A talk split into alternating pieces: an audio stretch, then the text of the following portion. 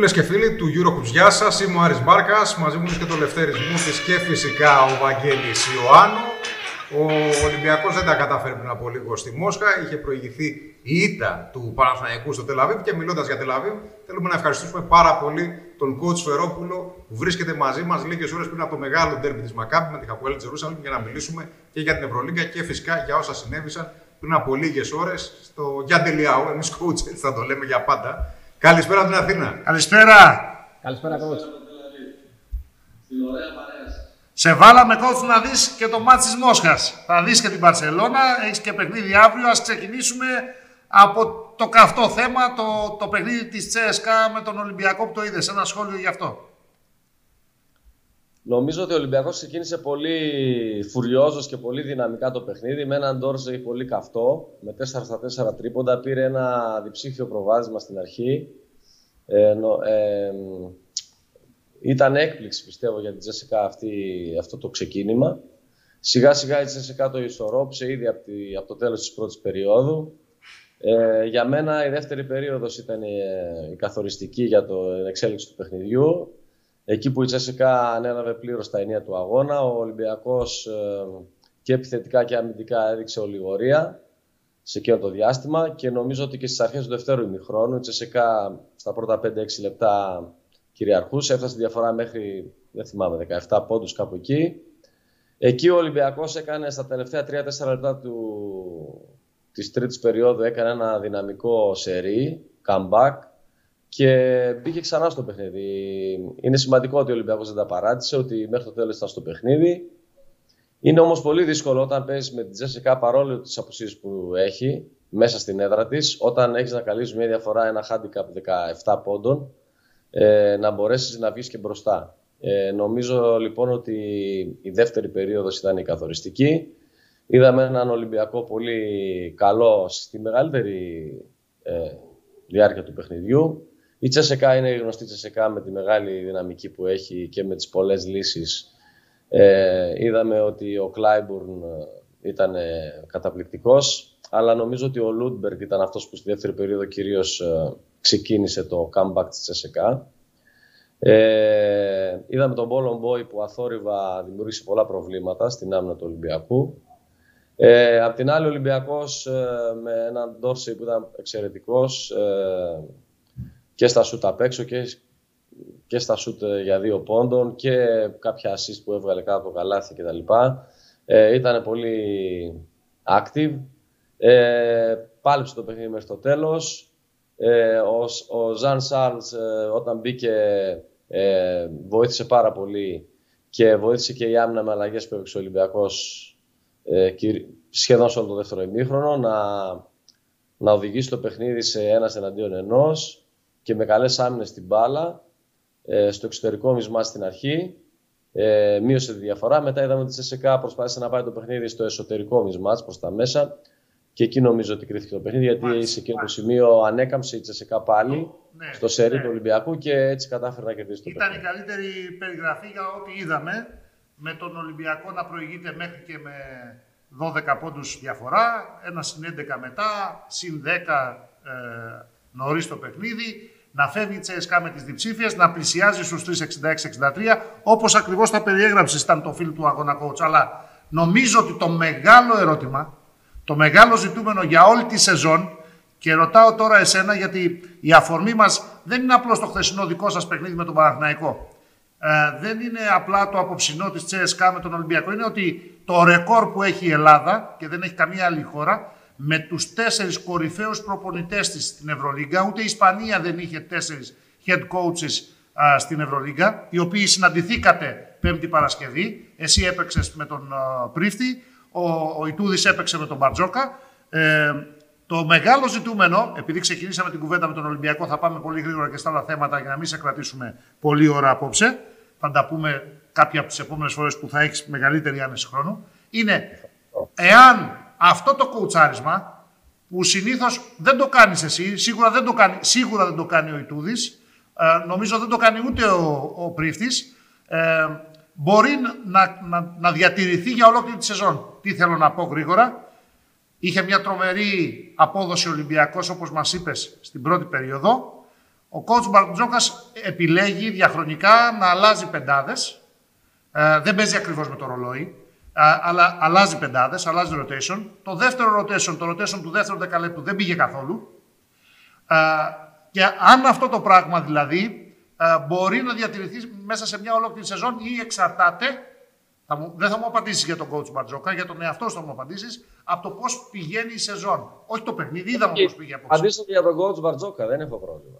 Και για τον εαυτό μου και για τον coach Μπαρτζόκα. Εκφράζω αυτή τη στιγμή, coach, όχι μόνο δική μου απορία, σε όλη τη διάρκεια του αγώνα και στα δικά μας social media και στα προσωπικά μας social media και του Eurohoops, είναι, είναι απορία πολλών ανθρώπων του μπάσκετ, όχι μόνο φίλων του Ολυμπιακού. Ωραία. Ε, καταρχήν έχω να πω ότι δεν ασχολούμαι με τα social media, δεν έχω, οπότε δεν ξέρω ναι, τι γίνεται. Ναι. Δυστυχώς εμείς το κάνουμε. Γνωστό αυτό. Το λες. Και σωτήριο. Ε, ε, κατά δεύτερον, έχω να πω ότι ο καθήλυνα αρμόδιος είναι ο coach του Ολυμπιακού, ο Γιώργος Μπαρτζόκα, ο οποίος είναι πολύ αξιόλογος προβοητή, πολύ πετυχημένος. Έχει φέρει πολλές επιτυχίες και στον Ολυμπιακό και όπου δούλεψε.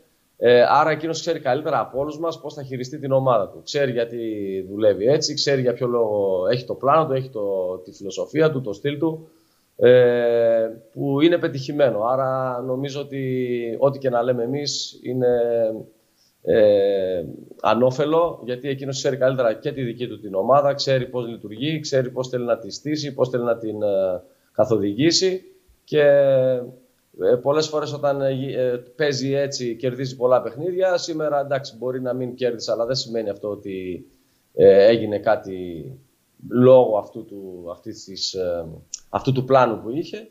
Θεωρώ ότι ο Ολυμπιακός περιμένει από όλους τους παίκτες του. Αυτό δείχνει αυτό το rotation, ότι ο Μπαρτζόκας στηρίζεται σε όλη την ομάδα του. Και καλά κάνει δηλαδή, γιατί όλοι εμείς οι προπονητές στηριζόμαστε σε όλους τους παίκτες μας. Δεν ναι. στηριζόμαστε σε ένα μικρό rotation.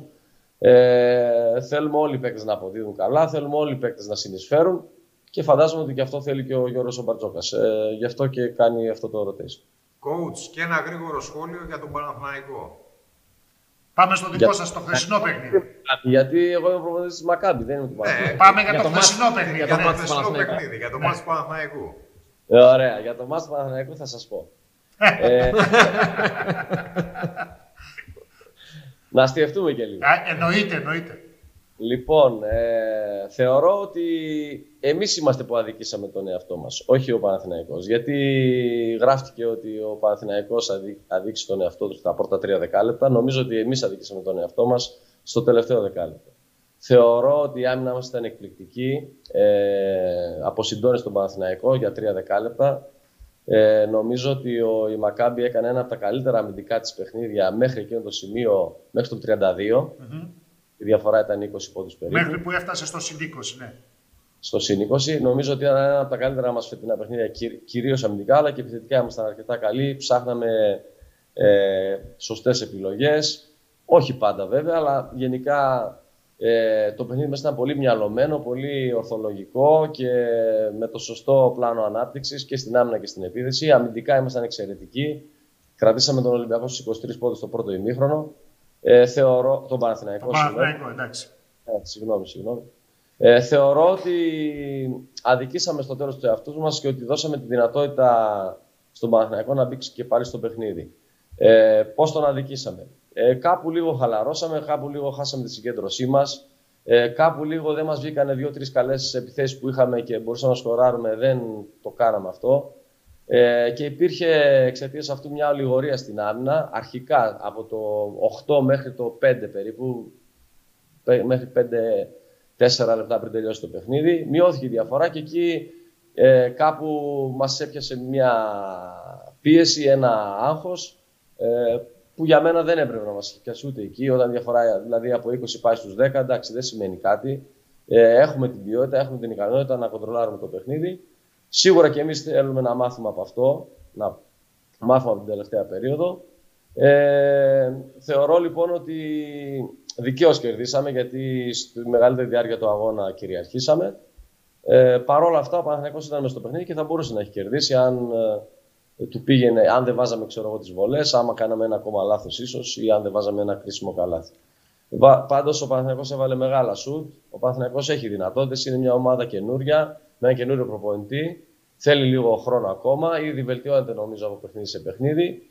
Ε, έλεγα προχθές, ε, μάλλον σήμερα, μετά το παιχνίδι σήμερα στους παίκτες μου, έλεγα ότι ο Παναθηναϊκός είναι μια ομάδα που όλα τα παιχνίδια τα παλεύει μέχρι το τέλος. Το ξέραμε αυτό και πριν το παιχνίδι. Ε, και αυτό έγινε και στο δικό μας το παιχνίδι. Είδατε ότι παρόλο που η διαφορά ήταν 20 πόντους δεν τα παράτησε και αυτό είναι προς τιμήν τους. Ε, θεωρώ ότι όλα τα παιχνίδια που έχει παίξει τα έχει χάσει στο τέλος στις λεπτομέρειες ε, και στο Μονακό και στην Πασκόνια κυρίως που νομίζω ήταν δικό τους παιχνίδι και το χάσανε. Ε, βέβαια και απ' την άλλη και, και με τη Φενέρ το γύρισε στο παιχνίδι στα τελευταία λεπτά και το κέρδισε. Είναι μια μαχητική ομάδα που πιστεύω ότι θα βρει το δρόμο. Ο Παναθηναϊκός παίζει, μάλλον έχει στο ρόστερ περισσότερους ξένους από ό,τι θα περιμέναμε στην αρχή της σεζόν. Έβαλε στον αγώνα με τη Μακάμπη και το Φέρερ.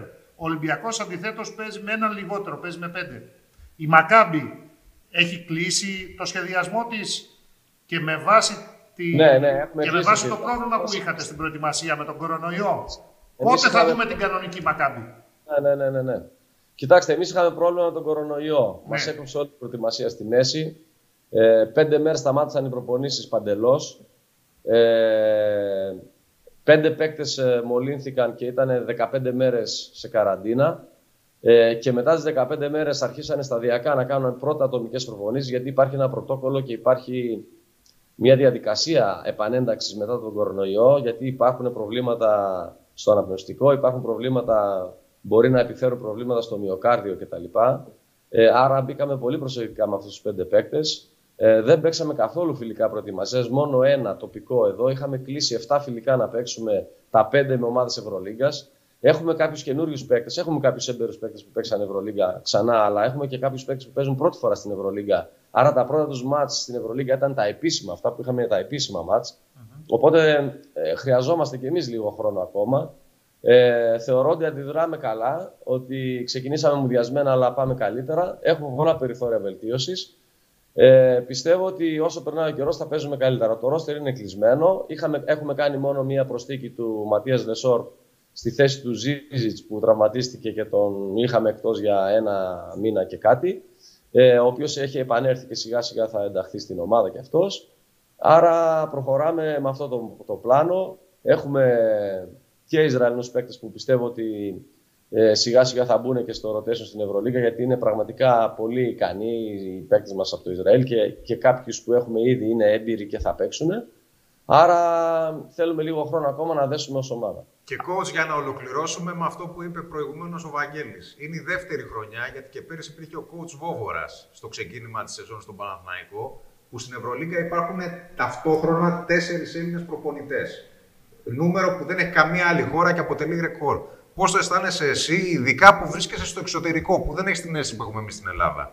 Ποια είναι η εκτίμηση που υπάρχει στον Έλληνα προπονητή πια; Εντάξει, υπάρχει αναγνώριση στο, στο, προπονητικό, στο προπονητικό έργο των Ελλήνων προπονητών ε, και υπάρχει μια καταξίωση, μπορώ να πω. Υπάρχει ένας σεβασμός για τον τρόπο δουλειάς, ε, για την τεχνογνωσία, για τη σκληρή δουλειά που κάνουμε όλοι μας ε, νομίζω ότι έχουμε καθιερώσει ε, προπονητικά ε, τους Έλληνες στο top επίπεδο στην Ευρωλίγκα και θεωρώ ότι υπάρχουν και νέα παιδιά από πίσω από εμάς που θα συνεχίσουν αυτή την παράδοση και το εύχομαι αυτό ε, να γίνει πολύ σύντομα. Μακάρι. Έχεις και απαιτητικό παιχνίδι αύριο, έτσι; Γιατί είναι ανταγωνιστικό το πρωτάθλημα στο Ισραήλ. Ναι, ναι, είναι πολύ ανταγωνιστικό. Ξέρετε, εμείς παίζουμε τώρα back to back. Ε, και μετά έχουμε άλλα διπλή εβδομάδα και στην Ευρωλίγα. Ναι. Είναι πολλά τα παιχνίδια. Πρέπει να είμαστε έτοιμοι, κυρίως πνευματικά, να παίξουμε ένα πολύ δύσκολο παιχνίδι με την Τζερούζαλεμ. Ε, παίζουμε εντός έδρας αύριο. Ε, πρέπει να είμαστε όλοι συγκεντρωμένοι και να, να συνεχίσουμε να παίζουμε καλά όπως ε, προσπαθούμε να παίξουμε το τελευταίο διάστημα. Ευχαριστούμε πολύ, Ευχαριστούμε Πολύ. Ευχαριστούμε, coach. Θα τα ξαναπούμε. Καλή δύναμη. Να... Μείνετε ασφαλείς, μείνετε ασφαλείς, ε, το πιο σημαντικό. Και υγιείς, ναι. και υγιείς. Επίσης, επίσης, Καλό βράδυ, καλό βράδυ στο Τελαβίβ.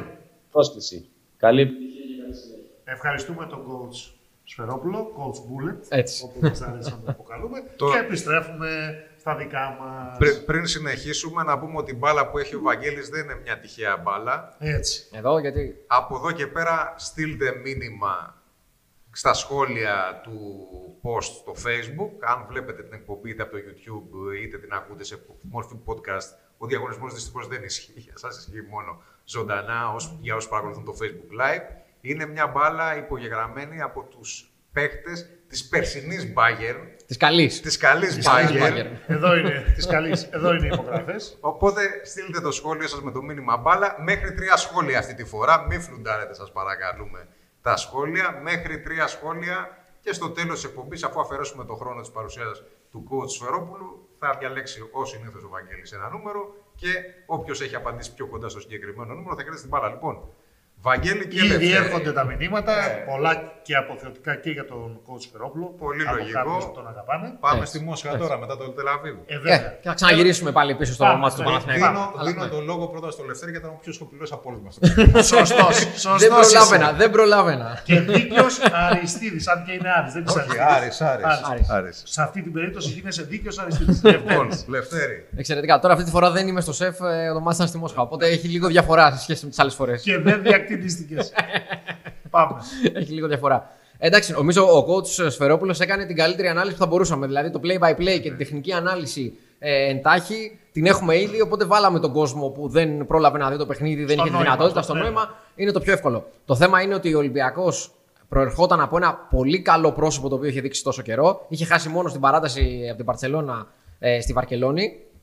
Τώρα έδειξε ένα εκπληκτικό πρόσωπο στα πρώτα 8 λεπτά και μετά Κάτσε να μόνο τα το πάρουμε με ξέσπασμα. τη σειρά. Για να τα πάμε και γρήγορα, γιατί τα είπε, ή έδωσε το φιλμ του αγώνα. Γι' αυτό πάμε ο συμπερασματικά Σφερόπουλος. να δούμε. Πάμε λοιπόν. 2-12. Συν 10 στην αρχή ο Ολυμπιακός. Ακριβώς. Πάμε. Μετά πάει και στο συν 12 κάποια στιγμή. Ακριβώς. Αλλά αρχίζει και μαζεύει Και τη το, διαφορά. α, ουσιαστικά η από το Τσέσκα. 6-18 και μετά αρχίζει ο Ολυμπιακός και πέφτει και αρχίζει και ανεβαίνει τη Τσεσεκά. Γιατί, πώς Ουσιαστικά- εξηγείται; Είναι η πρω... Ξεκινάει πρώτα-πρώτα πρέπει να πούμε εκπληκτικά. Ο Ντόρσεϊ έχει βάλει 14 πόντους μαζεμένους στα πρώτα 8 Τέσσερα- λεπτά. τέσσερα τρίποντα, ένα, ένα δίποντα. Εκπληκτικά, ο- ε, ουσιαστικά βγάζει τη Τσέσεκα από το ρυθμό, από το παιχνίδι το οποίο έχει προετοιμάσει ο κότσι Τούδη. Αλλά παίζει και πολύ καλή άμυνα ο Ολυμπιακός. Εκεί αρχίζει όλη η φθορά από τον Πολομπόη στην αρχή μέσα στο καλάθι και έπειτα από τον Κλάιμπερ.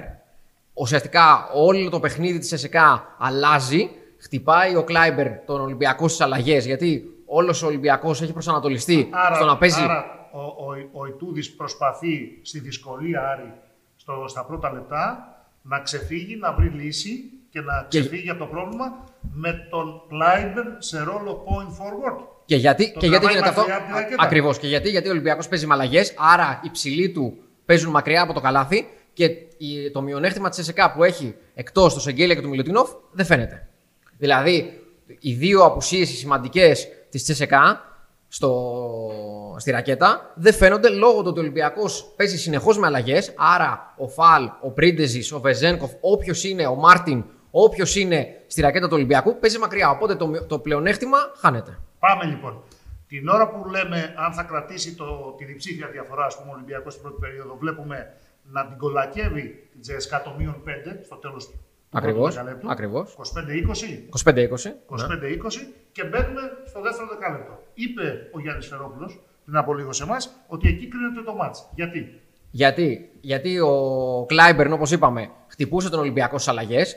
Ο Ολυμπιακός με τον Πρίντεζι και τον Μάρτιν ήταν πάρα πολύ αργός, δεν μπορούσε να ακολουθήσει. Οι περιστροφές δεν ήταν σωστές. Οπότε στο τέλος η ΤΣΣΚΑ με τα, ένας εναντίον ενός του Κλάιμπερν απέναντι στον Πρίντεζι και με τα κοψίματα τα οποία έκανε στη ρακέτα του Ολυμπιακού, έκανε τέτοιο, τέτοιο πάρτι ουσιαστικά ο Κλάιμπερν και δημιουργώντας και εκτελώντας που δεν μπορούσε να ακολουθήσει ο Ολυμπιακός. Άρα το Έφαγε στο ουσιαστικά 28-13 επιμέρους σκορ στο δεύτερο Και- δεκάλεπτο. το Δεν ερώτημα μπορούσε Να να σου στο πω δίκτυο κάτι. Αριστίδη Δεν μας είναι, είναι- δεν είναι ερώτημα. Είναι το τι διαφορετικό θα μπορούσε να κάνει ο coach Ματζόλας. Ε, μετά Χριστόν Προφήτες είναι πολύ εύκολο να Ναι. πούμε πολλά πράγματα. Φάνηκε ότι τα μαρκαρίσματα δεν βγαίνανε. Δεν ξέρω Το όμως, είδαμε όμως και όταν, όσο το παρακολουθούσαμε. το ναι, μάτς. δεν ξέρω κατά πόσο βέβαια στην κατάσταση που ήταν ο Κλάιμπερν, ό,τι άλλο και αν δοκίμαζε ο Ολυμπιακός, αν θα άλλαζε τόσο σημαντικά τη ροή του αγώνα. Έτσι όπως εξελίχθηκαν τα πράγματα, είναι σαφές ότι το μαρκάρισμα είτε του Πρίντεζι, Είτε του Χασάν Μάρτιν. Χασάν Μάρτιν Δεν α, βγήκε. Και του Βεζένκοφ στο 4. Δηλαδή ο Βεζένκοφ στο σχήμα του Αργότερα, πολύ ψηλό που αργότερα. ήταν στο 3 λειτούργησε πολύ καλύτερα. Γιατί νωρίς δεν φαινόταν Ναι. τόσο το πρόβλημα Ε, του Βεζένκοφ, γιατί ο Ολυμπιακός είχε ένα διψήφιο προβάδισμα. Αλλά από την άλλη πλευρά, επειδή κάθε παιχνίδι, όπως θα σου πούνε οι περισσότεροι προπονητές, είναι και ένας ζωντανός οργανισμός, Ναι. ε, δεν ξέρω αν εν τέλει πάλι ως μετάχρηστων προφήτες. Ναι. Ε, Κοίταξε, να, πάντα να πρέπει, υπάρχει. ναι, το όχι, να παιχνίδι πρέπει, του what if υπάρχει Ναι, ναι. πάντα σε αυτές τις όχι, περιπτώσεις. Ναι.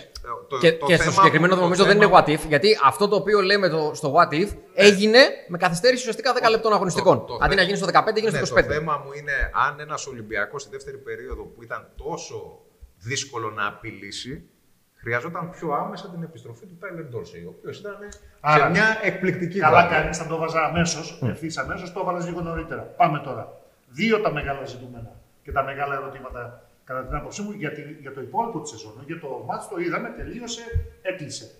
Ε, για το επέκεινα λοιπόν, το, τα δύο ερωτήματα. Όταν ένας παίκτης σαν τον Ντόση, που είναι άχαστος στην πρώτη περίοδο, που τελειώνει το παιχνίδι. Και είναι παίκτης σήμερα- ψυχολογίας κιόλας. ναι, Επίσης. μα το Πάρα μάτς πολύ ψυχολογικά σημαντικό. είναι άθλημα ψυχολογίας. Τέλειωσε το μάτς με 32 πόντους. Αν είχε παίξει 40 λεπτά, Έκανε ρεκόρ καριέρας. πάλι γουάτι, μπορεί να βάζε 40 ή 45 ή 50. Άλλο λέω εγώ. Το έβαλες σαν πιο, συ- πιο γρήγορα. Ο Ντόρσιν βγαίνει από το μάτσο όταν είναι άχαστος με 14 πόντους στην πρώτη περίοδο. Δεν έχει κουραστεί. Να σου πω κάτι, ένα, πολλοί προπονητές. Δύο λεπτά κάθεσε μεταξύ Ναι, πρώτης και εντάξει, δεύτερης Αυτό. περίοδου. Πολλοί προπονητές θα σου λέγανε ότι ναι, τότε τον ξεκουράζεις, τότε θέλεις να χαλαρώσεις το μυαλό του, τότε θέλεις να μπει μέσα ξανά πιο έτοιμος. Γι' αυτό λέω ότι το. Θα σου πω εγώ θεωρώ απλά, ότι- θα σου- για να κάνω το δικηγόρο του διαβόλου, Ναι. βάλε το Σλούκα στο 8 λεπτό στη θέση του, τον ξεκουράζεις εκεί και δύο λεπτά. Και στην για ανάπαυλα, αυτό και στην είναι ανάπαυλα μεγάλο. και Γι' τελείωσε. αυτό το σημείο κλειδί είναι η δεύτερη περίοδος πια. Μάλιστα. Δηλαδή, ε, εκεί το ότι στη δεύτερη περίοδο, όταν βλέπεις ότι το παιχνίδι η, και η διαφορά είναι και ο Ολυμπιακός έχει πρόβλημα στο σκοράρισμα, εκεί ίσως η λογική λέει Γιατί ότι το εκεί παίκτη, έφυγε το μάτς. το είναι παίκτη άλλο που να είσαι είναι- μπροστά ναι. 5, 8 ή 10 πόντους στο ημίχρονο και άλλο να κυνηγάς εσύ 5, 8, 10 ή 15 Εκεί, πόντους. εκεί μπορεί να πεις ότι ο παίκτης που είναι πιο ζεστός, ας πούμε, είναι θεωρητικά αυτός που μπορεί περισσότερο να σε βοηθήσει. Ναι, μια άλλη διάσταση όμως σε αυτό το πράγμα είναι ότι ο Ολυμπιακός σε αυτό το ο, δεκάλεπτο, το δεύτερο δεκάλεπτο, έφαγε 28. Νομίζω δηλαδή μεγαλύτερο πρόβλημα ήταν η άμυνά του. Ή ήταν Δεν πάνε ότι μαζί αυτά. Ναι. Εδώ πάνε σου- μαζί, πάνε πάνε μαζί, μαζί, πάνε αλλά, ο το Ντόρσεϊ, πακέτο. αλλά ο Ντόρσεϊ νομίζω ότι δεν θα άλλαζε τόσο την εικόνα του Ολυμπιακού.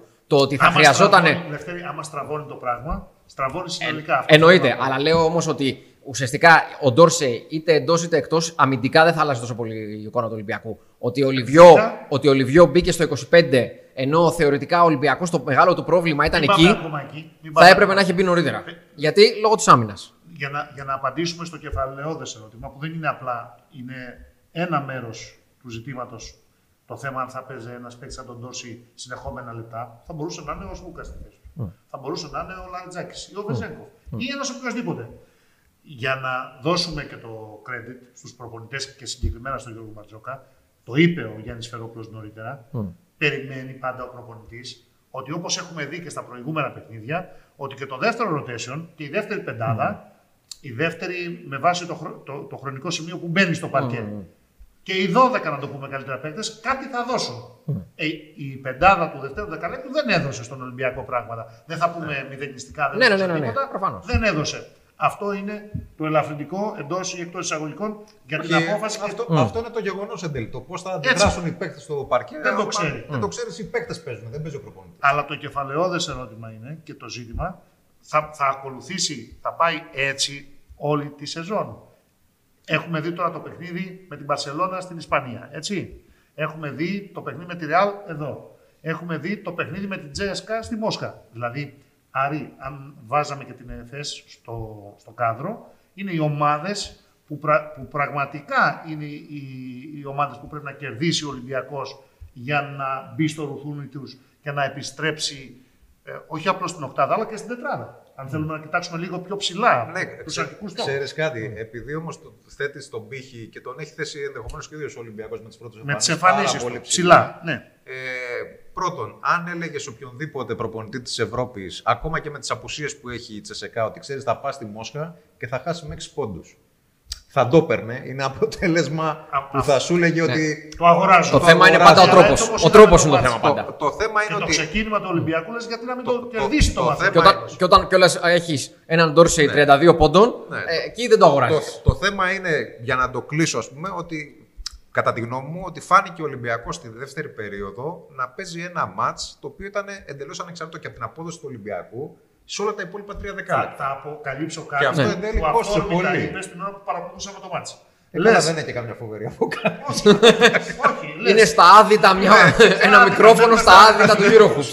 Στα άδυτα του Euro λες κάποια στιγμή, λίγο πριν το 25ο λεπτό που ξαναρχίζει να ξαναγυρίζει το μάτς, λες, μα δεν θα το παλέψει Μετα- μετά από Ναι, τέτοιο αυτό. ξεκίνημα. Αυτό. Σου έδινε την αίσθηση ότι χάθηκε το μάτς Ναι. ολοκληρωτικά. Και επιστρέφει 66-63 ο Ολυμπιακός. ναι, ναι. Με βάση αυτή την εικόνα λέμε ότι θα μπορούσε να το έχει πάρει το μάτς. Ναι, αλλά θα σου πει και ένας άλλος παρατηρητής ή ένας προπονητής ότι ας εξετάσουμε τι έγινε από το 66-63. Και μετά. Που πια έχει φέρει το παιχνίδι στα μέτρα του ξανά και εκεί φαίνεται και η ποιότητα που έχει η Τσεσεκά και η ποιότητα που έχει και ο, Προκύπτουν ο, θέματα. και ο Δημήτρης Ιτούδης σαν προπονητής. Γιατί Σύμφωνα. πρέπει να τα Δεν βρούμε. παίζει μόνος στον Γιατί- Ολυμπιακό. Προφανώς, παίζει και άλλοι. Γιατί, προφανώς. Ακόμα γιατί και από, με την άλλη απουσίες παίζει και πλευρά, άλλοι. από την άλλη πλευρά υπήρχε μια τσεσεκά με πολύ σημαντικές απουσίες, με ένα πάρα πολύ κλειστό rotation, όπως για να συνεχίσουμε τις αποκαλύψεις για τα, το, το γύρο που ξανέφερες εσύ. Θυσιάστηκε ο Βόιτμαν, Έτσι. γιατί δεν του πήγαινε το παιχνίδι. Ε, βέβαια. και βρήκε λύση. Και έκανε τεπού το φαρίτ ουσιαστικά χωρίς να υπάρχει. Φάρη δεν, Δεν υπήρχε. Τυπικά και μόνο Ακριβώς. πήγε στο παρκέ και όμως βρέθηκαν οι λύσεις. Εδώ λοιπόν προκύπτουν ζητήματα. Για παράδειγμα, σήμερα έτσι όπως εξελίχθηκε το μάτς, έχει παίξει λίγο ο Σλούκας. Χρονικά εννοώ. Και δεν Όχι, έχει έχει παίξει μέχρι το τελευταίο δίλεπτο, είχε παίξει 9 και 48. Ναι. Το χρόνο δηλαδή το σκάρτο στο δεύτερο δεκάλεπτο. για Ολυμπιακό της μετάς Σπανούλη εποχής σχήμα οξύμορων. Ένα. Δύο. Θα χρειαστεί ο έκτος ξένος όσο θα προχωράμε στο μαραθώνιο της φετινής Ευρωλίγκας. Νομίζω μπορούμε να αλλάξουμε τον τίτλο της εκπομπής και από γύρω ψώνο να το κάνουμε Θα χρειαστεί ο έκτος ξένος στον Ολυμπιακό. δηλαδή σε κάθε εβδομάδα αυτό θα συζητάμε. Προκύπτει. Γιατί ο Ολυμπιακός και Εννοείται. σήμερα μπορεί να έχει χάσει το μάτς, μπορεί να, έχει- να, να, να έπαιξε ένα μάτς με τέτοιες διακυμάνσεις, αλλά ο Ολυμπιακός έδειξε έτοιμο να νικήσει και σήμερα. Όπως ήταν έτοιμος να νικήσει και μέσα στη Βαρκελόνη. Γι' εννοείται. αυτό προκύπτουν τα ζητήματα. Ακριβώς. Το Όμως, θέμα είναι να κάνει το κάτι παραπάνω. Δεν βγάζουμε από την κοιλιά. Ε, βέβαια. όμως, όμως το μάτς στη Η Βαρ- ίδια η ομάδα δημιουργεί Ναι, τις το, το προσδοκίε. μάτς όμως στη Βαρκελόνη, σαν εικόνα, είναι πάρα πολύ διαφορετικό από την εικόνα που είχαμε στη 100% μα. Εγώ, για παράδειγμα, γι' αυτό ανέφερα το μικρό τηρουμένων πάντα των αναλογιών και δεδομένων των συνθήκων. Χρόνος συμμετοχής του Σλούκα. Όταν ο πιο ακριβώ ο παίκτης ε, παίζει τόσο λίγο σε ένα καυτό ντέρμι της Ευρωλίγκας, νομίζω είναι κατανοητά τα υπόλοιπα. Βεβαίως. Άλλη διαχείριση εκείνου του αγώνα, άλλη διαχείριση του Και σημερινού. για, να πάμε, και για να πάμε στο πιο τακτικό κομμάτι. Η, λογι- η, α- η εύλογη, εύκολη απάντηση είναι Μα ο Ντόρσε έβαλε 32 πόντους. Άρα είναι λογικό να παίξει ο Σλούκα λιγότερο. Η, ο αντίλογος, βέβαια, ο λογικός αντίλογος επίσης είναι το γιατί να μην παίξουν μαζί. Είναι πώς ήταν ο τίτλος της περσινής εκπομπής Γιατί να μην παίζει ο Σλούκα με το Σπανούλι μαζί. Σωστά. Ε, Είναι το ίδιο και το φετινό. Γιατί να μην παίζει ο Σλούκα Ακριβώς. μαζί με τον Είναι Ντόρσεϊ τέτοια- όταν έχει μια τέτοια μέρα ο είναι τέτοια Ντόρσεϊ. η φύση του αθλήματος που όλοι έχουν δίκιο, όλοι έχουν άδικο. Όλα είναι σωστά, όλα είναι λάθος στο μπάσκετ. Βέβαια. Στο τέλος αποφασίζει ένας, βέβαια. Την ώρα Και του αγώνα. βεβαίως στο- που- Και βεβαίως στο μπάσκετ δεν υπάρχει ισοπαλία. Με Το 180 αποτέλεσμα- παλμούς. Ναι, το αποτέλεσμα μετράει.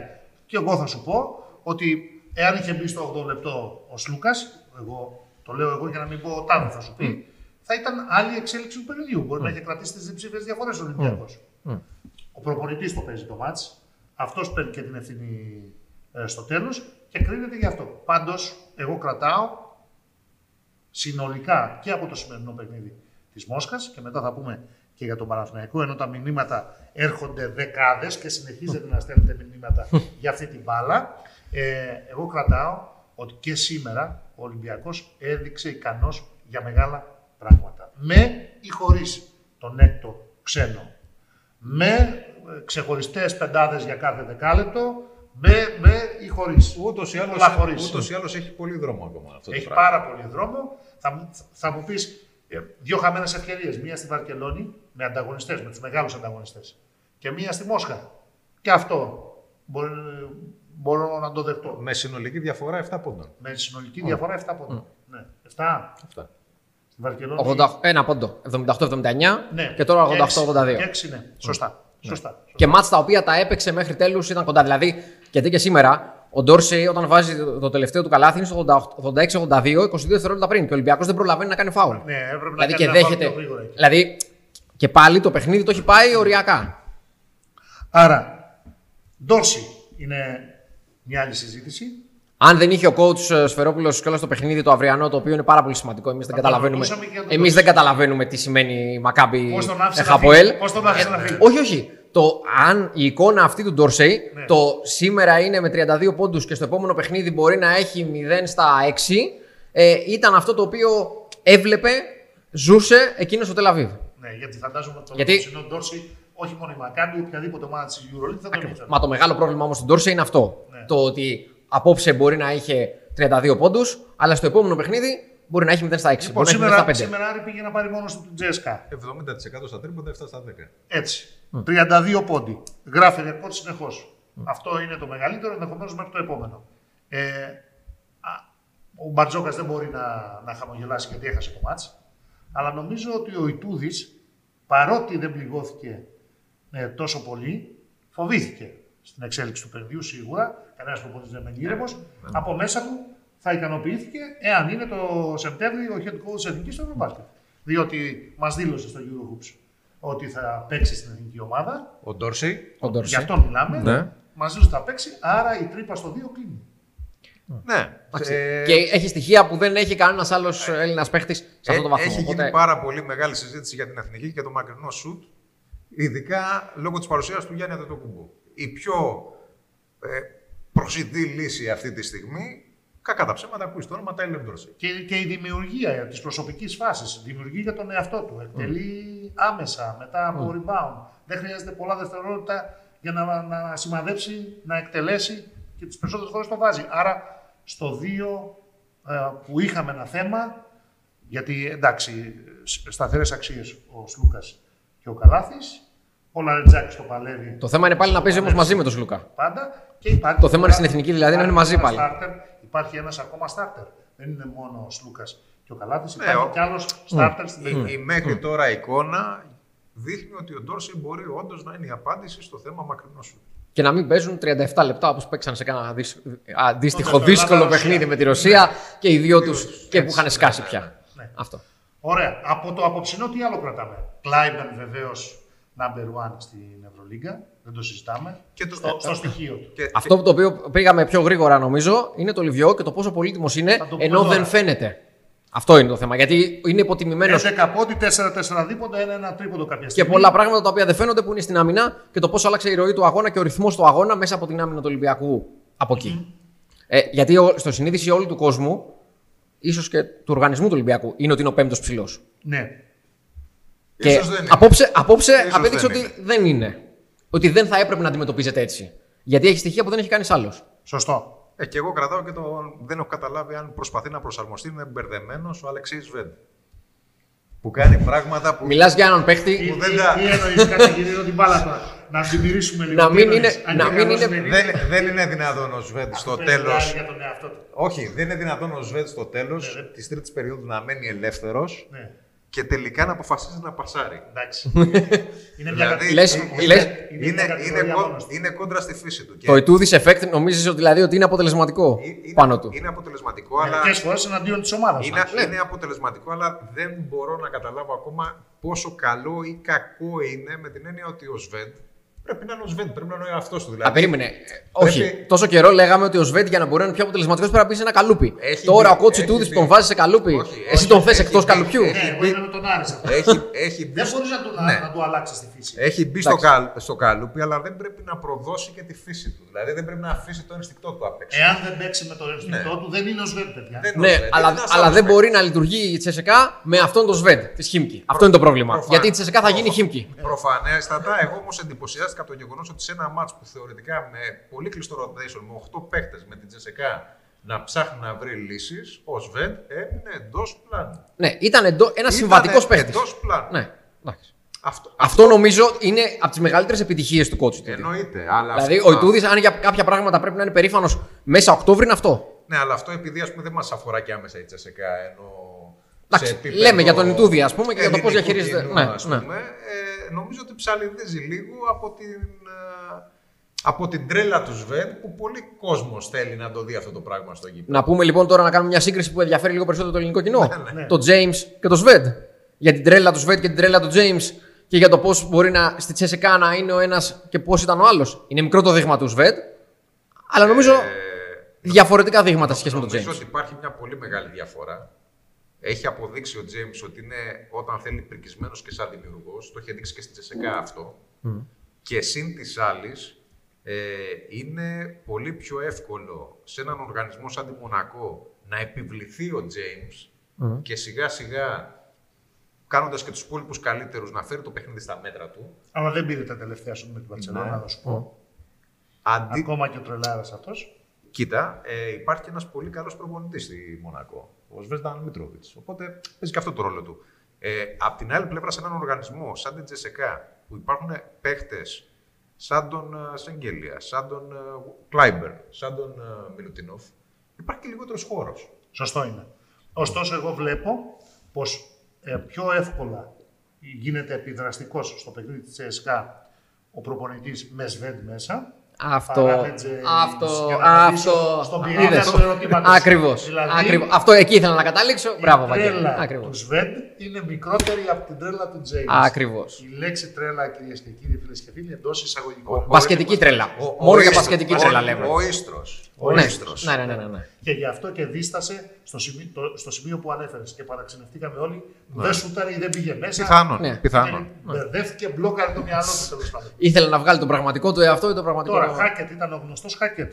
Πάντως Ναι. τον Έχουμε και εμπιστεύεται- σχόλιο εδώ πέρα ότι παίζει όποιος και να μπαίνει στην ομάδα. Ο Χάκετ είναι εκεί Τον και. εμπιστεύεται, παιδιά, με κλειστά μάτια ο Ιτούδης. Για να απαντήσουμε και στο σχόλιο του φίλου, δηλαδή ο Χάκετ είναι κλειστά άνθρωπος, μάτια. άνθρωπος που ο Ιτούδης μπορεί να στηριχθεί πάνω Είναι του ο ό,τι και άνθρωπος να στο έχει. παρκέ. Ακριβώς. Ωστόσο, όπως είπε ο κ. Φερόπουλος στην αρχή, την ισορροπία στο παιχνίδι της ΤΣΣΚΑ και ουσιαστικά την ανατροπή, την πραγματική ανατροπή.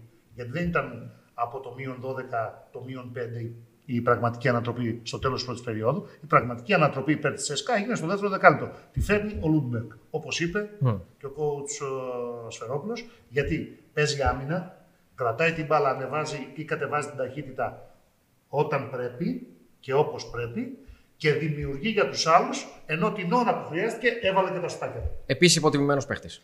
Λοιπόν, είναι underrated, ναι. αλλά στο συγκεκριμένο παιχνίδι ο άνθρωπος που για τους προπονητές, όχι μόνο για μας, Ναι.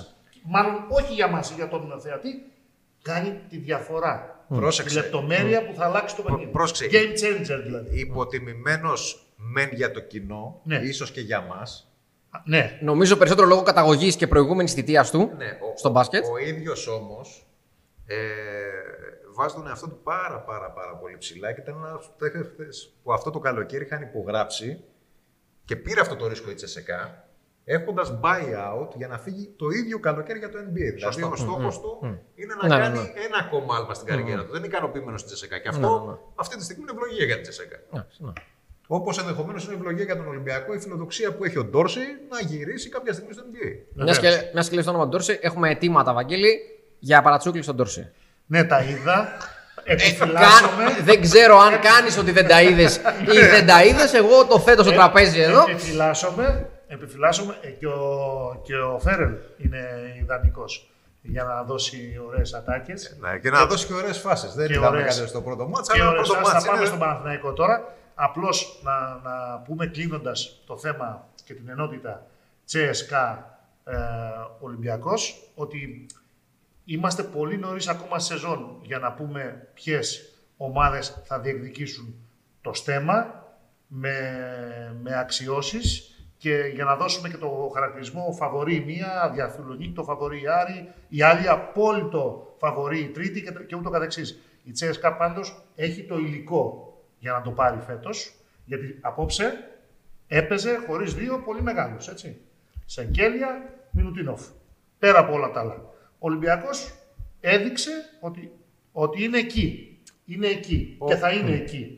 Τώρα, αν θα κάνει το μπαμ, δηλαδή αν θα κάνει το μεγάλο άλμα, δεν θα πούμε ακόμα θαύμα, αλλά άμα- την υπέρβαση τέλος πάντων, θα, εξε, θα εξαρτηθεί από αρκετούς παράγοντες. Και Όχι. σίγουρα περιμένουμε μέχρι τα Χριστούγεννα να δούμε τι θα γίνει και με τον έκτο ξένο. Και ίσως πρέπει να δούμε και τα μάτια του Ολυμπιακού απέναντι στις ομάδες που φαίνεται ότι επίσης είναι στα playoff. Απέναντι στη Zenit, απέναντι στη Φενέρμπαξε, απέναντι στο Μιλάνο, απέναντι σε αυτά τα σύνολα. Στις δύο πρώτες δεν θα σου λέω γιατί πιστεύω έτσι όπως φαίνεται ο Ολυμπιακός τώρα και αν δεν έχει αλλάξει δραματικά η εικόνα του τις επόμενες εβδομάδες ή τους επόμενους δύο μήνες, ότι δεν θα αντιμετωπίσει σοβαρά προβλήματα. Για το Μιλάνο, ναι. Το Μιλάνο το υπολογίζω διαφορετικά από ότι τη Φενέρ τη φετινή ή τη Zenit τη φετινή ή την Εφές. Δεν ξέρουμε ποια είναι η πραγματική Εφές ακόμη. Ούτε με τη Μακάμπη θεωρώ ότι θα έχει σοβαρά προβλήματα ο Ολυμπιακός. Δεν σημαίνει αυτό ότι θα κερδίσει δύο φορές τη Μακάμπη, δύο φορές τη Φενέρ. Λέω ότι οι, οι ομάδες που ουσιαστικά για να κάνει υπέρβαση πρέπει να, να τις κερδίσει, να τις Είναι, υποσκελίσει. είναι πια πολύ λίγες. Είναι πια πολύ μπράβο. Αυτό ακριβώς Είναι πια λίγες. Είναι η Μπαρσελόνα, είναι η Ρεάλ, είναι η Τσέσκα, ενδεχομένως είναι το Μιλάνο και να δούμε τι κάνει στα πάνω κάτω η Μονακό. Που είναι ένας αστάθμητος παράγοντας. Είναι μια ασύμμετρη απειλή. Κοίτα, Έχει ε, μαζέψει. Ισχύει, Ε, ισχύει. παικταράδες. Επειδή όμως αυτό που λες είναι αίσθηση, εγώ σου λέω επιμένω ότι περιμένω να δω τον Ναι. Ολυμπιακό και απέναντι στη Μονακό και απέναντι Να στη δεις τη Zenit και σταθερότητά απέναντι του. στη Φενέρμπαξε. Ναι, Τι ναι. θα κάνει απέναντι σε αυτές τις ομάδες. Ναι. Ωραία. Να κλείσουμε με ένα σχόλιο σταθερού φίλου της εκπομπής του Δημήτρη που λέει για το ένας εναντίον ενός ότι εκεί ουσιαστικά ο Ολυμπιακός υστερεί και γι' αυτό έχασε το παιχνίδι από τη ΣΕΚΑ. Εντάξει, δε- δεν πήγανε το, τα μαρκαρίσματα σήμερα. Είπαμε στη δεύτερη περίοδο, το έχουμε καλύψει αυτό το θέμα. Όταν έγιναν οι αλλαγές και βρέθηκε point forward ο Κλάιμπερν, είτε με τον Πρίντεζι, είτε με ψηλότερο παίκτη, είτε με ε, undersized center όπως είναι ο Χασάν Μάρτιν που δεν είναι στο 100% ακόμα, ο Ολυμπιακός το πλήρωσε, είχε θέμα εκεί. και τους περνούσε εγώ- στον ένα εναντίον εγώ ενός απλά σε και αυτό- εκτελούσε όπως ήθελε με, με απλωμένο χέρι πάνω του. Είναι ο Κλάιμπερν όμως, παιδιά. Ναι, εγώ σε Δεν αυτό εύκολο είναι, να είναι τον δεδομένο. σταματήσει. Εγώ σε αυτό θα πω ότι είναι δεδομένο ότι ο Ολυμπιακός υστερεί έναντι πολλών ομάδων, όμως μέχρι τώρα έχει φτάσει εδώ επειδή δεν έπαιζε τέτοιο μπάσκετ και επειδή δεν επέτρεπε στους αντιπάλους να παίξουν τέτοιο μπάσκετ. Το γεγονός Αυτό είναι το του μεγάλο Άρης. κλειδί Το ουσιαστικά. είπε ο Άρης. Ε, στο τέλος έχασε μόνο για 6 πόντους, για κάποια σουτ. μμ. Ε, με τον Κλάιμπερν να είναι και αυτός διαστημικός όπως και ο Ντόρσεϊ. 29 πόντους. 29 αυτός, 32 ο Ντόρσεϊ. Μερικές φορές και ο καλύτερος αμυντικός, δηλαδή να κοιτάξουμε και τις άλλες ομάδες, τη Ρεάλ, την Μπαρσελόνα, το Μιλάνο, την Εφές, θα τον σταματήσουν. Τον Κλάιμπερν. Αν είναι καλά ο Κλάιμπερν σε ένα βράδυ, δεν είναι εύκολο να τον σταματήσει κανένας. Τον καλό επιθετικό παίκτη, πολύ δύσκολα ο καλός αμυντικός τον Όχι, σταματάει. και, και για να το κλείσουμε οριστικά, να κλέψω κάτι που λέγαμε προηγουμένως και το 'πε ο Σταύρος ο Μπαρμπαρούς, ότι αυτό για το ένας εναντίον ενός ισχύει και στην επίθεση. Δηλαδή, ο Ε, μοναδικός παίκτης που πραγματικά και γι' αυτό είναι πολύτιμος για τον Ολυμπιακό εν τέλει, είναι σλάσερ, μπορεί να πάει κάθετα στο καλάθι, να κάνει ρήγμα και να Κάνει δημιουργήσει ρήγμα εκείνες βέβαια από το στην πλάι, άμυνα. όχι από το κεφάλι. Ναι, Ναι. είναι ο Μακίση. Ναι, αλλά πάει μόνο από μία πλευρά. Εντάξει, Και ναι, πάει- α- και με Με, ξεκινάει περιορισμού, από το πλάι. με περιορισμούς. Με, με περιορισμούς, αλλά και πάλι είναι ο μοναδικός που μπορεί να το κάνει με τέτοια συνέπεια και τέτοια ευχαίρεια. Εντάξει, σωστό. Ναι. Ωραία. Κλείνουμε την ενότητα του Ολυμπιακού, λοιπόν, πάμε στον Παναθηναϊκό.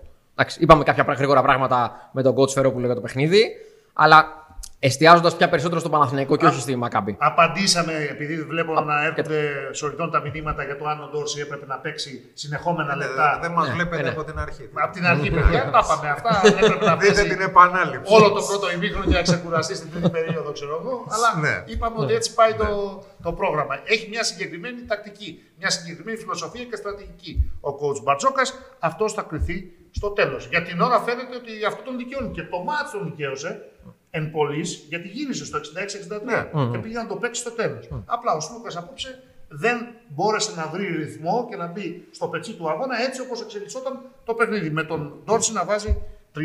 Πάμε. Πάμε λοιπόν στον Παναθηναϊκό. Γιατί εστιάσαμε περισσότερο, είπαμε, με τον coach Φερόπουλο στη Μακάμπη. Πάμε να δούμε τον Παναθηναϊκό. Ε, ιτήθηκε. Ουσιαστικά το θέμα είναι τι κρατάμε, πώς λέγαμε και, τα, και τις προηγούμενες εβδομάδες. Τι πετάμε. Το τελευταίο δεκάλεπτο, το τελευταίο, τα τελευταία λεπτά και Να το το βάλω ξέσπασμα. λίγο διαφορετικά. Καλύτερος από τις προηγούμενες εβδομάδες Άρη και Ελευθερή. Καλύτερος ο Παναθηναϊκός. Όχι, ε, ας πούμε, στο ίδιο επίπεδο, στο ίδιο μοτίβο. Ε. Αλλαγμένος. Καλύτερος, αλλά σε σχέση με τι είναι το θέμα. Ναι, δηλαδή, δηλαδή- με την Πασκόνια έπαιξε καλά.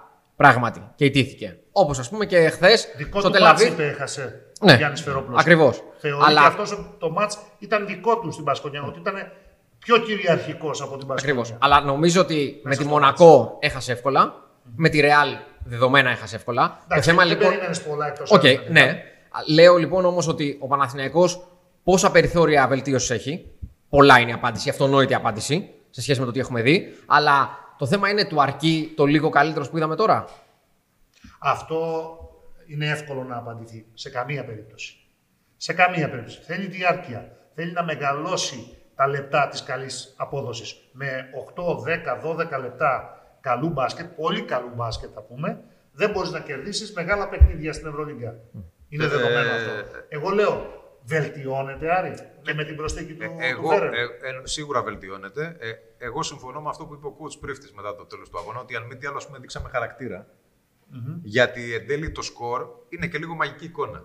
Δηλαδή φτάνουμε στο 34, αν δεν κάνω λάθος, και ο, Ολυ- και ο Παναθηναϊκός χάνει με 20 πόντους. Στο 32ο λεπτό Ναι, είναι στο στο 32, συν στο 20. 32. Στο συν- Στο συν 20 Μακάμπι είναι στο 32ο Κάνει με, λεπτό. κάνει με 20 πόντους. Δηλαδή, ναι μεν στο τέλος κατάφερε να κλείσει την ψαλίδα και να γίνει και απειλητικός, αλλά το είπε πριν και ο coach Φερόπουλος, αυτό έχει να κάνει και με το γεγονός ότι κάποια στιγμή η Μακάμπη θεώρησε ότι το παιχνίδι τελείωσε. Εντάξει. Το ίδιο ακριβώς πράγμα μπορούμε να Ναι. πούμε ότι ποιος αδίκησε τον εαυτό του. Ποιος αδίκησε Δηλαδή τον εαυτό του, είναι δηλαδή, συζήτηση. μια συζήτηση Και είδες από πού ξεκίνησε ο coach Φερόπουλος δηλώσεις. Ακριβώς από αυτό αυτό το Ναι. το σημείο. πράγμα. ακριβώς. Λοιπόν, ε, εγώ θεωρώ ότι θα δούμε το, τις, πρα, τις πραγματικές δυνατότητες του Παναθηναϊκού Το πραγματικό Παναθηναϊκό. δηλαδή. όταν ο Φέρελ είναι έτοιμος να παίξει. Ναι. Δεν ήταν έτοιμος να παίξει με τρεις προπονήσεις. Εντάξει, Δεν- 10 δεν λεπτά ήταν- συμμετοχής πήγε. Ναι, Δεν δεν, ήταν. δεν ήταν έτοιμος να παίξει. Ε, α, δεν είναι Μεσσίας, αλλά είναι ο point guard που ψάχνει ο Παναθηναϊκός τόσο καιρό για να κουμαντάρει την ομάδα. Ασώδιο. Είναι, Δεν είναι μόνο που Πρόσεξε, δεν είναι Γιώβιτς, δεν είναι σε καμία περίπτωση Νικαλάθης, δεν είναι τέτοιος τριπέχτη. Αλλά, αλλά δεν Αλλά- είναι και καθαρό δύο. Ναι, Κάνει όχι, πολλές δουλειές. αυ- στον Παναθηναϊκό θα κληθεί να παίξει έναν τέτοιο ρόλο. Είναι ένας καθαρό, καθαρό scoring guard. Ναι. Αν καταφέρει πέρα από το προσωπικό του σκορ να δώσει στην ομάδα ρυθμό, κάτι που μπορεί να δώσει και ο καλός Νέντοβιτς. Να δώσει ρυθμό. Εγώ δεν σου λέω να δημιουργήσει εύκολα καλάθια για, για τους ψηλούς. Δεν ξέρω κατά πόσο μπορεί να τροφοδοτήσει με συνέπεια τον Παπαγιάννη. Θα είναι ευχής έργο να το δούμε αυτό. Εδώ παραμένει το πρόβλημα όμως. Ναι. Ε, τουλάχιστον, Ότι δεν αξιοποιείται ο Ναι. ψηλός. Ναι. Βάζει λίγα καλάθια βέβαια. από Ναι. το ζωγραφιστό Παναθηναϊκός. τουλάχιστον, να, Όταν έχει έναν Ναι. Παπαγιάννη, έτσι. Ναι, τουλάχιστον να δώσει ρυθμό στην ομάδα. Συμφωνώ. Να δώσει ρυθμό στην ομάδα. Αν, δου- αν δούμε ότι ο Φέρελ μπορεί να το κάνει αυτό, αυτόματα ο Παναθηναϊκός Αλλάζει συνολικά επίπεδο. θα αποδώσει πολύ καλύτερα. Και να βρει και τα σχήματα, έτσι. ναι. Να βρει τα δίδυμα στην περιφέρεια. Βασικά το θέμα είναι να βοηθήσει λίγο τον Μπέρι από το ρόλο που έχει Ναι. να απελευθερωθεί και αντίστοιχα το Μέικον να σταματήσει να κάνει τα πάντα γιατί δεν υπάρχει κάποιος Άρα άλλος. το πρώτο ζητούμενο είναι να δούμε πώς μπορεί να, να οργανώσει κατά πρώτον και να δημιουργήσει για τους υπόλοιπους και βασικά για τον Παπαγιάννη. Δεύτερον, να βοηθήσουμε το δικό του σκοράσμα γιατί αυτό αποδεδειγμένα μπορεί, Μπορεί να, να το το κάνει, κάνει. και να δημιουργήσει φάση και για τον εαυτό του. Και τρίτον, αλλά όχι ε, ε, ίσονος σημασίας, πολύ σημαντικό ε, και πολύ καθοριστικό για μένα για την πορεία ε, του Παναθηναϊκού αυτή τη σεζόν, με ποιους θα δέσει. Με ποιους παίκτες θα κάνει καλό δίδυμο. Ναι. Γιατί ο συγκεκριμένος θα, θα κουβαλήσει τώρα την ομάδα. Είναι, είναι φω φανάρι αυτό. Πρόσεξε, αυτό που λες είναι το τελευταίο κατά τη γνώμη μου. Το, Ναι, αλλά πώς είναι θα το πιο δημιουργούν τα σημαντικό. δίδυμα. Όχι, το, το πρώτο, αν θες τη γνώμη μου, να, να προσαρμοστεί γρήγορα, να βρει ρόλο, Ε, δεν θα το, μετά από να βρει τρει-τέσσερι εβδομάδες πατήματα. θα έχει βρει ένα. Γιατί πρόσεξε, αν συμβεί αυτό, θα αποφορτιστεί ο Πέρι, ο οποίος δεν είναι τόσο κακός παίκτης όσο φαίνεται αυτή τη στιγμή. Ε, με το 0 στα 7 Ναι, δε, όλοι κακοί φαίνονται. ναι είναι, είναι σαφές ότι αυτή τη στιγμή τον έχει πάρει και από κάτω. Και παράλληλα υπάρχει πολλοί κόσμος μέσα στον Παναθηναϊκό που πιστεύει ότι ο Μέικον, πέρα από τη δυνατότητα που έχει στο σκοράρισμα, είναι ένας παίκτης που υπό συνθήκες μπορεί αν μη τι άλλο να παίξει pick and roll. Δεν το έχουμε δει αυτό. Αν όμως ο Φέρελ δώσει αυτή την παραπάνω σιγουριά στην περιφέρεια, μπορεί και οι υπόλοιποι να ξεκλειδώσουν. Νομίζω ότι ο Παναθηναϊκός στο σημείο που είναι, χειρότερα δεν μπορεί να πάει. Δε- δε- θέλω να πω ότι το καλό είναι ότι μόνο να βελτιωθεί μπορεί. Και αν έχεις έναν παίκτη με αυτή την ποιότητα, Εγώ δεν επιμένω μπορείς παρά να μην ότι είσαι όλα θα αισιόδοξος. εξαρτηθούν και θα το δούμε στην πορεία του χρόνου. Δεν είμαστε μάντης. Πρόβλεψη κάνουμε, εκτίμηση κάνουμε. Ε, θα, όλα θα εξαρτηθούν από πώς θα δέσει αυτός με τους υπόλοιπους στην περιφέρεια. Πώς θα βγουν τα δίδυμα. Γιατί και σήμερα τι συζητήσαμε την περισσότερη ώρα για το μάτι της ΕΣΚΑ με τον Ολυμπιακό. Πώς λειτουργήσαν ή δεν λειτουργήσαν σωστά τα δίδυμα, τα σχήματα ειδικά στην περίμετρο. Έτσι. Δεν πήρε χρόνο συμμετοχή ο Λούκας αφού ο άλλος ήταν διαστημικός. Δεν, δεν μπορούσε και ο προπονητής από ένα σημείο και μετά δεν μπορούσε να κάνει και πολλά. Όταν ο Ντόρση παίζει τόσο καλά, πώς θα τον βγάλεις από το παιχνίδι; Εδώ η συζήτηση έγινε. Το θέμα είναι αν βάλεις τον Σλούκα μαζί με τον Τόρσε. Δεν είναι κάτι άλλο, αλλά ναι. Βεβαίως. Αλλά Εννοείται. κάτι θα κερδίσεις, κάτι θα χάσεις. Θα Εννοείται. χάσεις την άμυνα. Θα είσαι πιο ευάλωτο στην, στην άμυνα. Με το walk-up μέσα ε, δεν είναι η άμυνά σου. Το ίδιο είναι λοιπόν ε, το πρόβλημα Και με το Φέρελ. Αλλά νομίζω στο με το Φέρελ. Παναθηναϊκό για τον Ναι. Κρήτη. Ναι. Τι Με το θα Φέρελ είναι αποφασίσει, πιο εύκολο γιατί. Με ποιους θα πάει και ποιους δεν θα πάει. Ποιους θα, με ποιους θα πάει και ποιους θα Και αφήσει. ποιους θα αφήσει. Αυτό είναι. Απλά αυτή, Και τη, ποιον θα βγάλει έξω και για το πρωτάθλημα κτλ. απλά αυτή τη στιγμή, έτσι όπως είναι ο Παναθηναϊκός και με, τη, και με την κακή ψυχολογία πια που έχει, βλέπουμε ότι και παίχτες που αποδεδειγμένα είναι καλύτεροι από ό,τι να παίζουν κάτω Φαίνονται. από Δηλαδή, τα, και δεν θα σταθώ μόνο στον Πέρι, στον Οκάρο White. να Δηλαδή, παίζουν κάτω από τα δικά τους μέτρα και Ναι, σταθμά. ξαφνικά αμφισβητεί το Οκάρο White, ο οποίος ήταν πέρυσι ο παίχτη κλειδί. Πάντως, της επειδή Σούλη. το είπα και την περασμένη εβδομάδα και νομίζω δεν έγινε απολύτως κατανοητός, θα το πω άλλη μια φορά, γιατί έγινε αυτή η συζήτηση τις περασμένες μέρες. Ε, δεν πήρες θέση εσύ. Ο, ο Λευτέρης ήταν στο γήπεδο, δεν τον ρωτήσαμε κιόλας γι' αυτό. Εγώ θα άφηνα αυτή την τετράδα, τον Γκάρτ, να παίξει στο πρωτάθλημα για να βρει ρυθμό, για να βρουν τα δίδυμά τους, να Ναι, βρουν ναι, τη καταλαβαίνω χημεία τους, τι να λες. βρουν τους... Και θα βγάζα το Φλόιντ έξω από το ελληνικό πρωτάθλημα, γιατί αν δεν έχω να παίξω ας πούμε, τον τέρμι των αιωνίων, να παίξω με τον Ολυμπιακό και είμαι ο, ο πρίφτη, δεν τον έχω ανάγκη το Φλόιντ ε, με τον Κολοσσό, με τον Ιωνικό, με τη Λάρισα κτλ. Όμως θέλω να δω πώς θα δέσουν τα τέσσερα παιδιά της περιφέρειας. Αυτή είναι η άποψή μου. Όχι. Δεν θα έβγαζα δηλαδή έξω ούτε τον Μέικον, ούτε τον Όχι, Πέρι, έτσι- ούτε τον Έντοβιτς. έτσι- Θα τους άφηνα να παίξουν μαζί. Έτσι όπως το θέτεις τώρα είναι πάρα πολύ λογικό αυτό. Ε, Γιατί δεν το έχεις συζητάμε. το δικαίωμα να κάνεις τρεις αλλαγές. Οπότε, οκ, αφήνεις να τρέξει όσο Και δεν μπορεί. είναι ότι παίζω σε μια εβδομάδα με τον Ακριβώς. Ολυμπιακό. Είναι άρα κάτι οριακό. Χρειάζομαι ένα ψηλό. Ακριβώς, ναι. Θα βγει τώρα και θα παίξει ο Καβαδάς ως συμπλήρωμα στο ελληνικό πρωτάθλημα. Μιλάμε πάντα του Παπαγιάννη για τις ανάσεις του Παπαγιάννη. Βέβαια, να πούμε, Αυτή άλλη είναι μια, μια προσωπική να άποψη. πούμε άλλη μια χρονιά βέβαια ότι όλος αυτός ο κανονισμός είναι αναχρονιστικός Δεν και το συζητάμε. μοναδικός σε όλη την Ευρώπη. Που ό- σε όλη την Ευρώπη, μια μέρα πριν το παιχνίδι, δηλώνεις ποιους παίχτες θέλεις και τελείω. Επίσης είναι περίεργο ότι αντιγράφουμε πολλές φορές τα σωστά των άλλων και σε αυτό. των Έχουμε άλλων μείνει καθημάτων πίσω Και σε αυτό μένουμε 15 πίσω. Εντάξει, χρόνια. Εντάξει, Ναι. εντάξει. Εντάξει. Ναι. Ωραία. Μακάρι να αλλάξει κάποια στιγμή, Λοιπόν. να μην έχουμε τέτοιες συζητήσεις. Ναι. Είχαμε κλειστά παιχνίδια, αλλά δεν είχαμε νίκες αυτή Ναι. την εβδομάδα και έρχεται διαβολοβδομάδα. Έρχεται διαβόλο εβδομάδα, έρχεται μια πολύ ενδιαφέρουσα εβδομάδα. Λοιπόν, στις 26 Οκτωβρίου ο Ολυμπιακός υποδέχεται την Άλμπα Βερολίνου και στις 27 Οκτωβρίου ο Παναθηναϊκός στην ΕΦΕΣ. Στις 28 Οκτωβρίου ο Ολυμπιακός παίζει με τη Φενέρμπαξε, τα μάτς που λέγαμε πριν. Και μία μέρα μετά ο Παναθηναϊκός υποδέχεται τη Βιλερμπάν του Κώστα Τετοκούμπο. Μάλιστα. Καλά πάει ο Κωστάκης, ε. Πολύ καλά πάει. Μάλλον, Ναι. μάλλον δικαιώνεται για την επιλογή του. Αυτό ακριβώς πήγα να πω, ότι δικαίωσε για την επιλογή του. Beyond the expectations που λένε και στο χωριό μου. Ε. Ναι. Ναι. Πέρα και, Και- πάνω από τις προσδοκίες. Και του σουν που λένε επίσης στο χωριό. Συνεχίζοντας την ατάκα. Πολύ νωρίς. Μίτογλου συνεχίζει να είναι σταθερός με το Μιλάνο.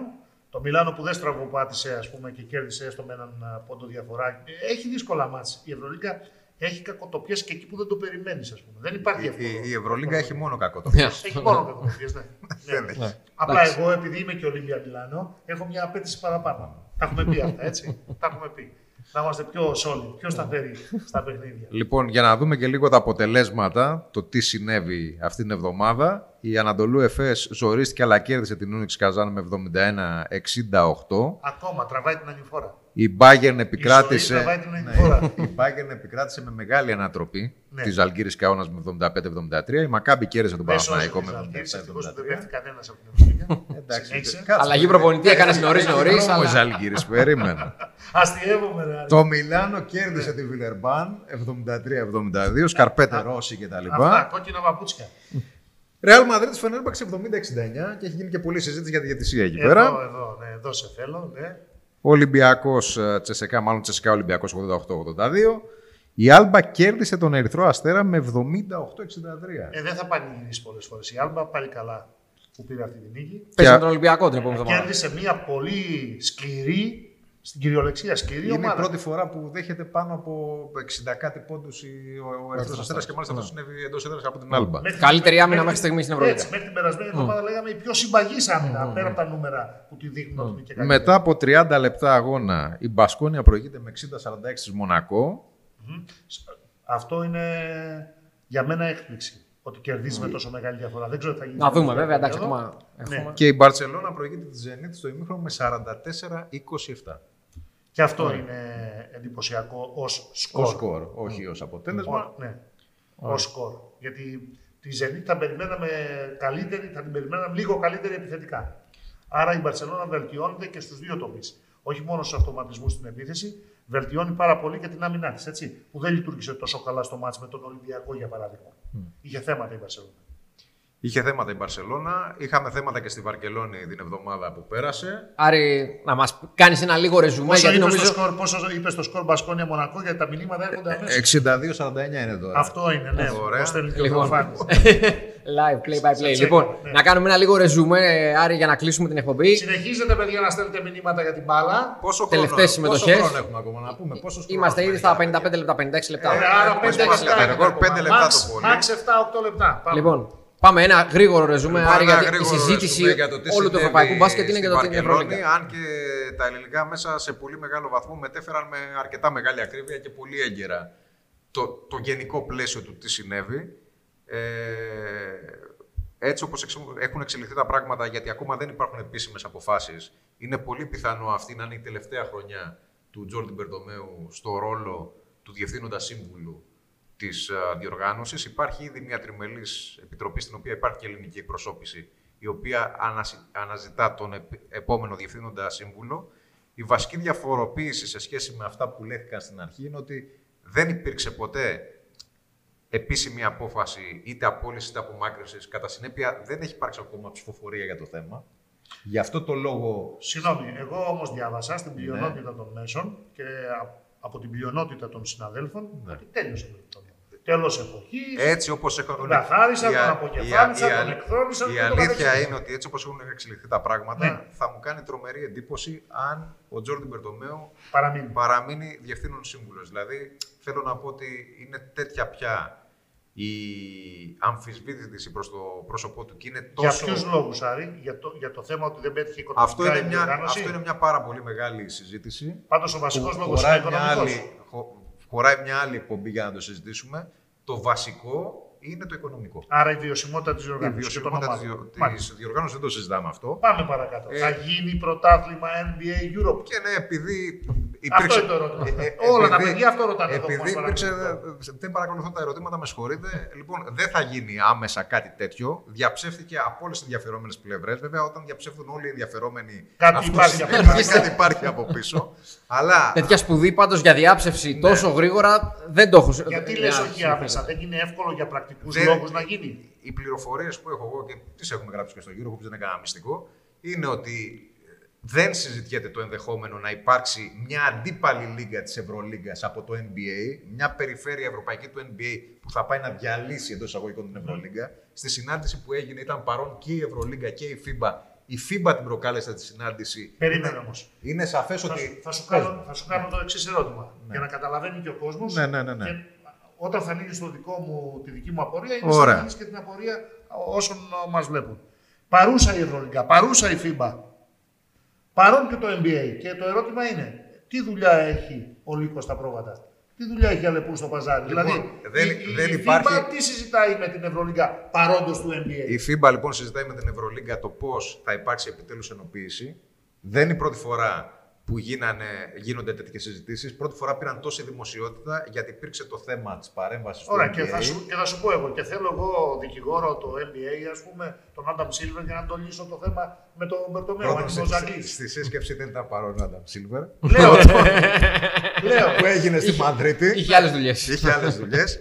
Και δεύτερον, Αλλά το, το φάντασμά του ήταν από πάνω. Όταν φέρνεις στο NBA Δεύτερον. ως μεσολαβητή, δεύτερον το NBA πιανόκρανο, Ναι, το NBA έχει ήδη επεκταθεί στην Ευρώπη.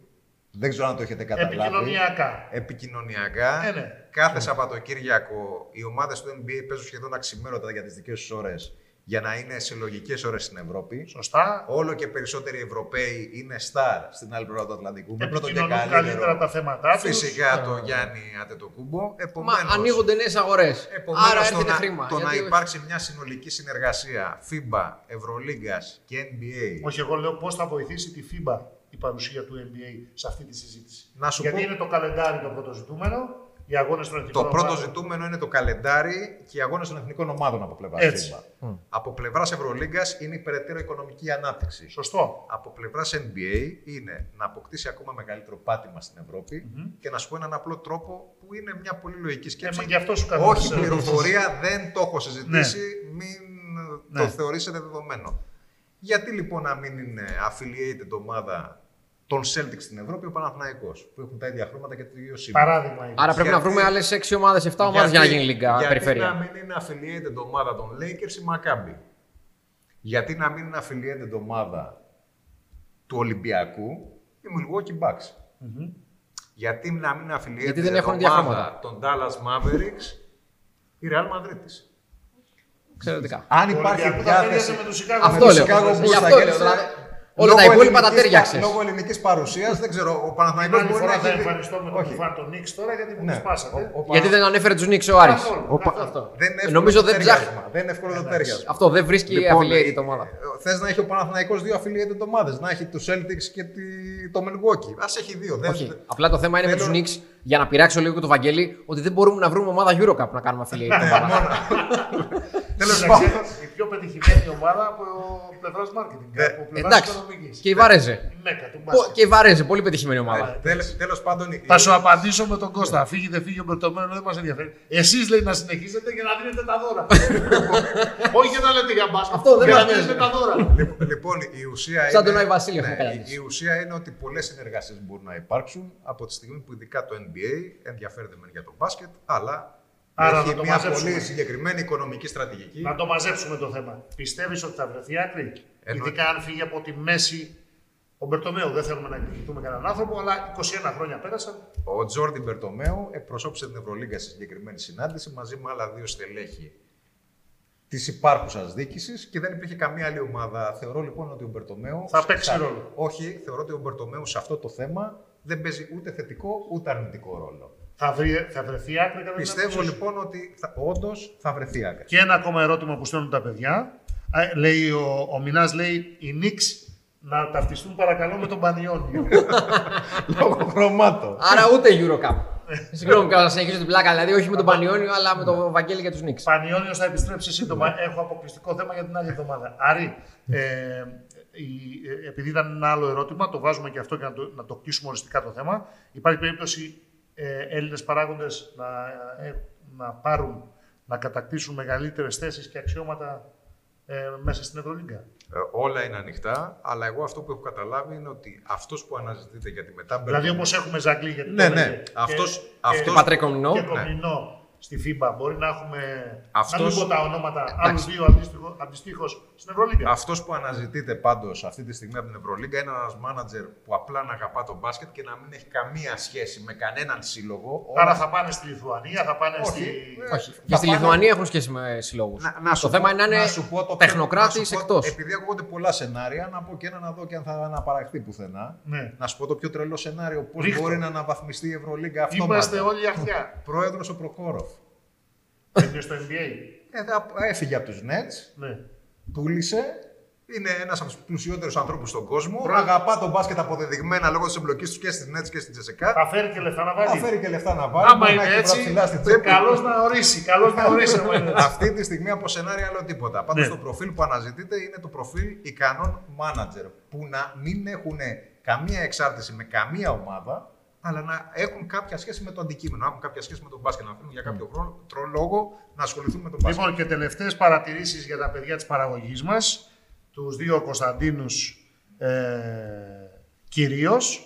Ε, θέλουν link τα παιδιά να τους ανεβάζουμε και να τους στέλνουμε, δεν ξέρω πού και τα λοιπά, για να βλέπουν. Καλά, να πούμε βέβαια ότι μόνο το που τελειώσει- Facebook τα live. Εννοείται, μετά μπορεί να το δουν οπουδήποτε. YouTube. Και, και στο YouTube και Spotify και Google Podcast και Apple Podcast.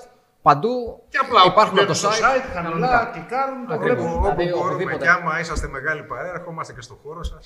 όχι, μόνο, όχι μόνο μέσα από τα μέσα κοινωνικής δικτύωσης, παιδιά. Αυτή είναι η απάντηση. Λοιπόν, λοιπόν, ε, πείτε μας το χρόνο. Ποιος είναι ο Παρακαλώ το χρόνος κοντρόλ της να μας εκπομπής. ενημερώσει. Έχουμε και άλλα λεπτά ακόμα. Είμαστε στα 64 Ωραία. λεπτά. Το master του control cost Τελειώσαμε. Τελειώσ- Τελευτε- Τελευταία τελειώσαμε. 10 μηνύματα και Ναι, εγώ θα πω όχι, ένα τελευταία νούμερο. δεκα- Περίμενε, δεν είναι 63 λεπτά. Μείον ο χρόνος που ήταν ο. Ε, Κώστας Όποιος Ρόπουλος είναι, μαζί δεν έχει μας. σημασία τώρα, μην κάνουμε αφαιρέσεις. Μα δεν ήταν Απευθεία. ανακοινωμένο. Πριν να πούμε 10. Ε, εντάξει. είναι αδικία, Απευθείας, ξέρω δεν εγώ. έχει σημασία. Ωραία. Ναι. Λοιπόν, Τι, από, αφαιρείς, από το ε, 1 έως το 63, αλλά. Χωρίς να πούμε τα πρώτα ναι, νούμερα. χωρίς να πούμε Εντάξει. τα πρώτα νούμερα. Τα Δεν πρώτα έχει νόημα. 10-15. ε, ε, Ναι, δεν έχει νόημα, οπότε Ναι. εγώ θα πω το 47. Το 47 λοιπόν. Το σκέφτηκα αρκετά, το ζήγησα. το ζήγησα. Δεν υπήρχε έτοιμη απάντηση στο 47. Ωραία. Λοιπόν- Λοιπόν, θα ανακοινωθεί ο νικητής. Ευχαριστούμε πάρα πολύ τον Κωστή Τερζή, τον Κωνσταντίνο Δημητρίου, τη Μυρτό Τσίτσιου που είναι ούτως ή άλλως σε κάθε εκπομπή εδώ. Και σύντομα θα τη δείτε και στις οθόνες σας. Επιτέλους. Επιτέλους να Λοιπόν, υπάρχει και μια λοιπόν. γυναικεία παρουσία. Έτσι. Λοιπόν, Τα πάμε καλά νομίζω σήμερα. Νομίζω, τα ναι. εξηγήσαμε ωραία. Την άλλη εβδομάδα περιμένουμε όμως και αποτελέσματα. Ε, ναι, Γιατί ναι. φτάσαμε πολύ κοντά, 77-73 το ένα μάτσο, 88. Μακάρι, 82, Βαγγέλη, να βάζαμε το χεράκι μας να είχαμε τα αποτελέσματα. Ναι, ένα σουτάκι πρέπει. Αυτό. Τέτοιο χέρι βέβαια. Εδώ χαίρετε. Πάμε καλό βράδυ, καλή συνέχεια. Καλό βράδυ. Λοιπόν, καλό βράδυ. Θα μας ξαναδείτε την άλλη Παρασκευή. Παρότι είναι διπλή αγωνιστική, δεν, θα κάνουμε, δεν κάνουμε εκπομπή μεσοβδόμαδα, μόνο κάθε Παρασκευή. Σε λίγο η εκπομπή θα είναι έτοιμη να ανέβει στο YouTube και φυσικά στις αγαπημένες σας πλατφόρμες για podcast. Κάπου εδώ τελειώσαμε. Ραντεβού την επόμενη εβδομάδα. Γεια σας!